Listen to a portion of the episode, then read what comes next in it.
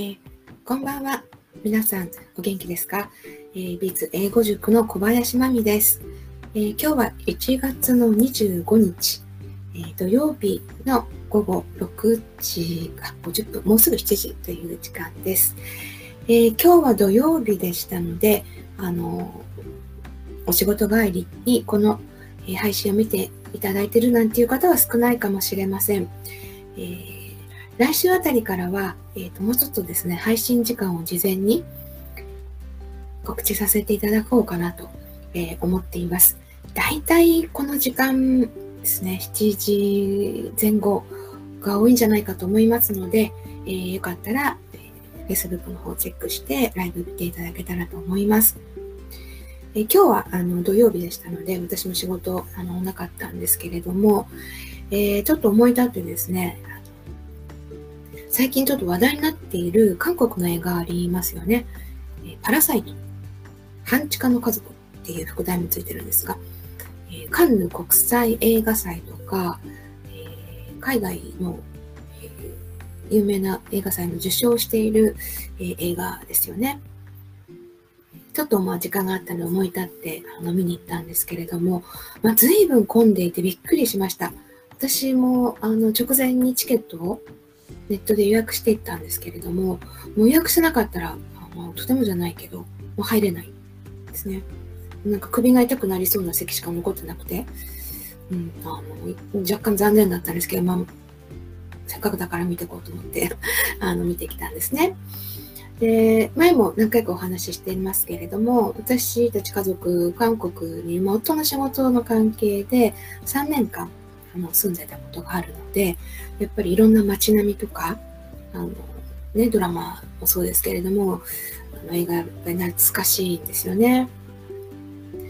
で、まあ、パラサイトってあの話題になってるので、えー、まあ、これから見ようと思ってらっしゃる方も、えー、多いか、多い多いかな、あの、いらっしゃると思うので、あんまりネタバレは、あの、お話しした、しない方がいいかなと思うんですけれど、一応のカテゴリーとしてはブラックコメディっていう風にあのなってるようなんですけれど、えっ、ー、と、結構すごい展開にもなるんですね、後半。ちょ日本だとやっぱないなと。日本の映画でこういうのないなって、うん、シーンとかもそうなんですけど、まあそういうとこあるんですけれど、まあ、全体的にはですね、まあ、非常に、え楽しめる、見応えのある映画でした。で、途中ですね、あの、やっぱり英語が、英語をなんか勉子供に勉強させたいとか、え海外に行ってこう勉強してきたで成功してるみたいなそういう設定だったりとかがあって、まあ、ちょっとだけ韓国人の俳優さんが話す英語のフレーズなんていうのもあったんですけれども、えー、ね、あのご存知の通りやっぱり韓国も非常に英語教育が熱心なんですよね。で、まあ、私の知る限りですとやっぱり、えー、 TOEFL とか、まあ、随分研究している塾とかあったみたいです。わざわざ日本から TOEFL の本当に留学するのを前提ですごく点数を取らなきゃいけない人が TOEFL とかあとあの大学に受験するためのこう勉強のあの塾みたいなのがあるの日本にももちろんあるんですけれどもなんかわざわざ韓国に行っている人なんていうのも、えー、いたりしたのをちょっと思い出したりしました。で、中にもね、やっぱり TOEIC っていうのも韓国の人も随分受けてたようです。というちょっと前置き長くなったんですけれども、今日私お話ししようかなと思ったのが、えー、まあ、英語をね、教えていると、まあ、ビジネスね、してる方、大人の方に教えていると、TOEIC のま、問い合わせとか、 TOEIC についての私の理解、まあ、考え方っていうんですか、見解を聞かれることってまあ多いんですよね。で、まあ、 TOEIC が役に立ちますかとか。役に立たないんじゃないでしょうかとかもそういうダイレクトなご質問もあったりするんですけれど、えー、私自身はですね、あの自分が英語を教えるっていうことを始めてからやっぱ TOEIC って改めて何十年ぶりかに受けたりしたんですよね。で、おそらく全くこうテキストとか過去問とかを勉強しないで、こうなんか時間配分とかも全く考えずに行ったら、えー、多分800点台だったと思うんで、それも800点前半だったかもしれないなと思うんですね。もうそのずっと英語を使って働いて、まあ、働いてたって言って、まあ、日本です、日本でですけれども、英語を、仕事の上でも、英語っていうのは困らなくなっていても、まあ、試験勉強しなかったらおそらく800点台だったと思います。まあ、それぐらい、まあ、 TOEIC っていうか試験のテクニックっていうパターンとかありますので、うんまあ、そういう対策がやっぱ900点ね、超えていくっていうのにも必要になってくるものなんですよね。で、えー、私が見ているとですね、えー、やっぱすごく頑張って、もう TOEIC TOEIC で頑張って頑張って頑張って、あの800点台後半とか、下手したら900を超えるような方でも、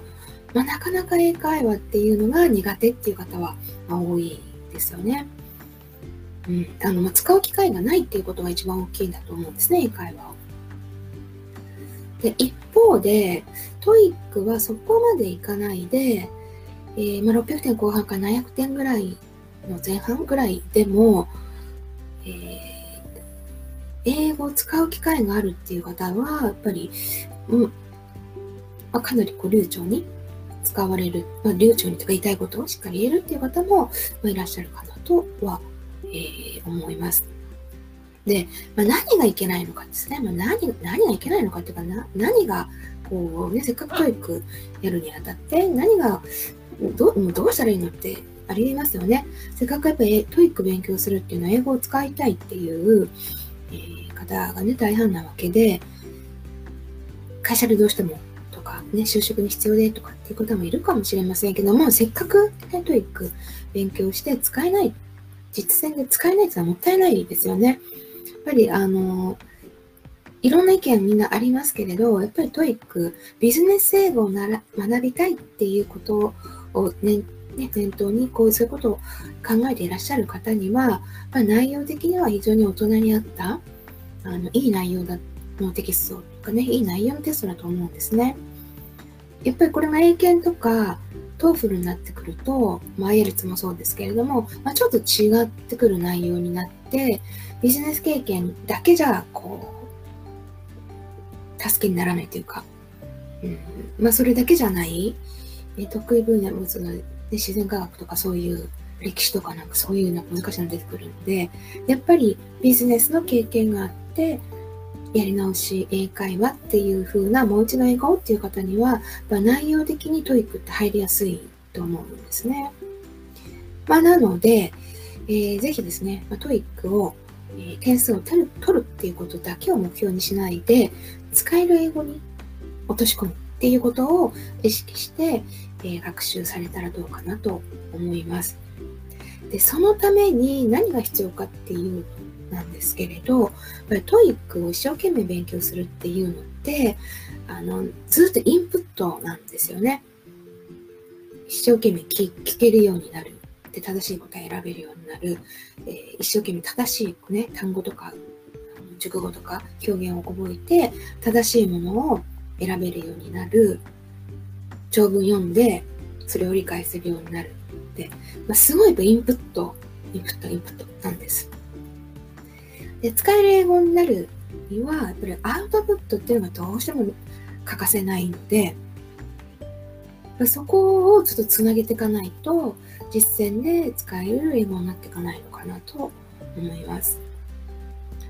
で、せっかく TOEICをあの、ま、勉強されているので、えー、特に使えるなと私が思うのは、えー、リスニングの方だったら、まあ、パート2ありますの1回だけこう質問が流れる。で正しい答えを選ぶっていうのがありますけれど例えばあれをですね1回しか質問流れないので本当にこう集中して聞かないと聞き取れないんですけどそれを聞くときにリスニングの問題ってあまり意識しないで、自分が話しかけられたというふうにとってですね、自分が誰かに話しかけられたと、外国人の人に。で、自分で適切な答えを考えて言ってみる。その問題をね、解くんじゃなくて、聞くのに集中して、それに対する自分なりの答えを言ってみる。みたいな。で、その時にもう完璧に答えられなくないかもしれないですし、えー、ね、正しい答えかどうかちょっとわかんないのっていうのもあるかもしれないですけれど、例えばこう時間をね、聞かれるような問題だったとしましょう。何々はいつ始まるんですかみたいな、そういう質問だったら、ね、あのままず時間を言えるように自分がなってみる。で、時間聞かれたと思って時間言えるようになったら次は、あの、それがね、正しい文章ってどういう風なのか考えてみて。あの、単語じゃなくて、フルセンテンスで言えるようになってみるとか。で、基本的にはその TOEICの問題の詩を見たら、答えがね、どれか、どれが正しい答えかっていうのが書いてあるわけなまあ、それが一つの模範解答みたいな、えー、考え方ですね。で、それに近い感じで自分が言えてたかどうか。ポイントは、自分が言われた。なんて言おう。っていうふうに考えるっていうことで、リスニングのパート2ですね、これは。の勉強をしてみるっていうのはどうかしらと思います。まあ、リーディングの方もまたそういったね、こう自分自身がアウトプットにつながるような使い方っていうのがちょっとあるので、またの機会でお話しできたらなと思います。今日私お伝えしなかったのが、えー、 TOEICをね、せっかく取り組んでいたら、TOEICやっぱりテキストもいっぱいあって、あの、ほんの数千円っていうか、千円ちょっとぐらいとかですか？で、ですごくこう、いい参考書もたくさんあって、まあ、せっかくそれを一つの勉強の、えー、過程に取り組むっていう方がいらしたら、ぜひですね、点数に、点数ばかりに気を取られるんじゃなくて、まあ、そこ、そこだけを目標にするんじゃなくて、まあ、使える英語になるようにどうしたらいいのか。秘訣は、インプット、インプット、インプットの勉強だけじゃなくて、アウトプットですね。アウトプット。自分で言ってみる。誰に聞かれたわけじゃなくても言ってみる。ですね。そのテープに聞かれて言ってみる。ですね。まあ、そういう、あの、やり方、取り組み方で、えー、ね、点数が上がっていくと同時に使える英語力っていうのも、えー、身につけるようになれるんじゃないかなと思ってます。はい。えー、それでは今日も、え、最後までご視聴いただきましてありがとうございます。え、また明日ですね、明日日曜日ですか、え何かお話できたらと思います。方よかったら、えチャンネルチェックしていただけたらと思いますので、どうぞよろしくお願いいたします。今日は最後までご視聴いただきましてありがとうございました。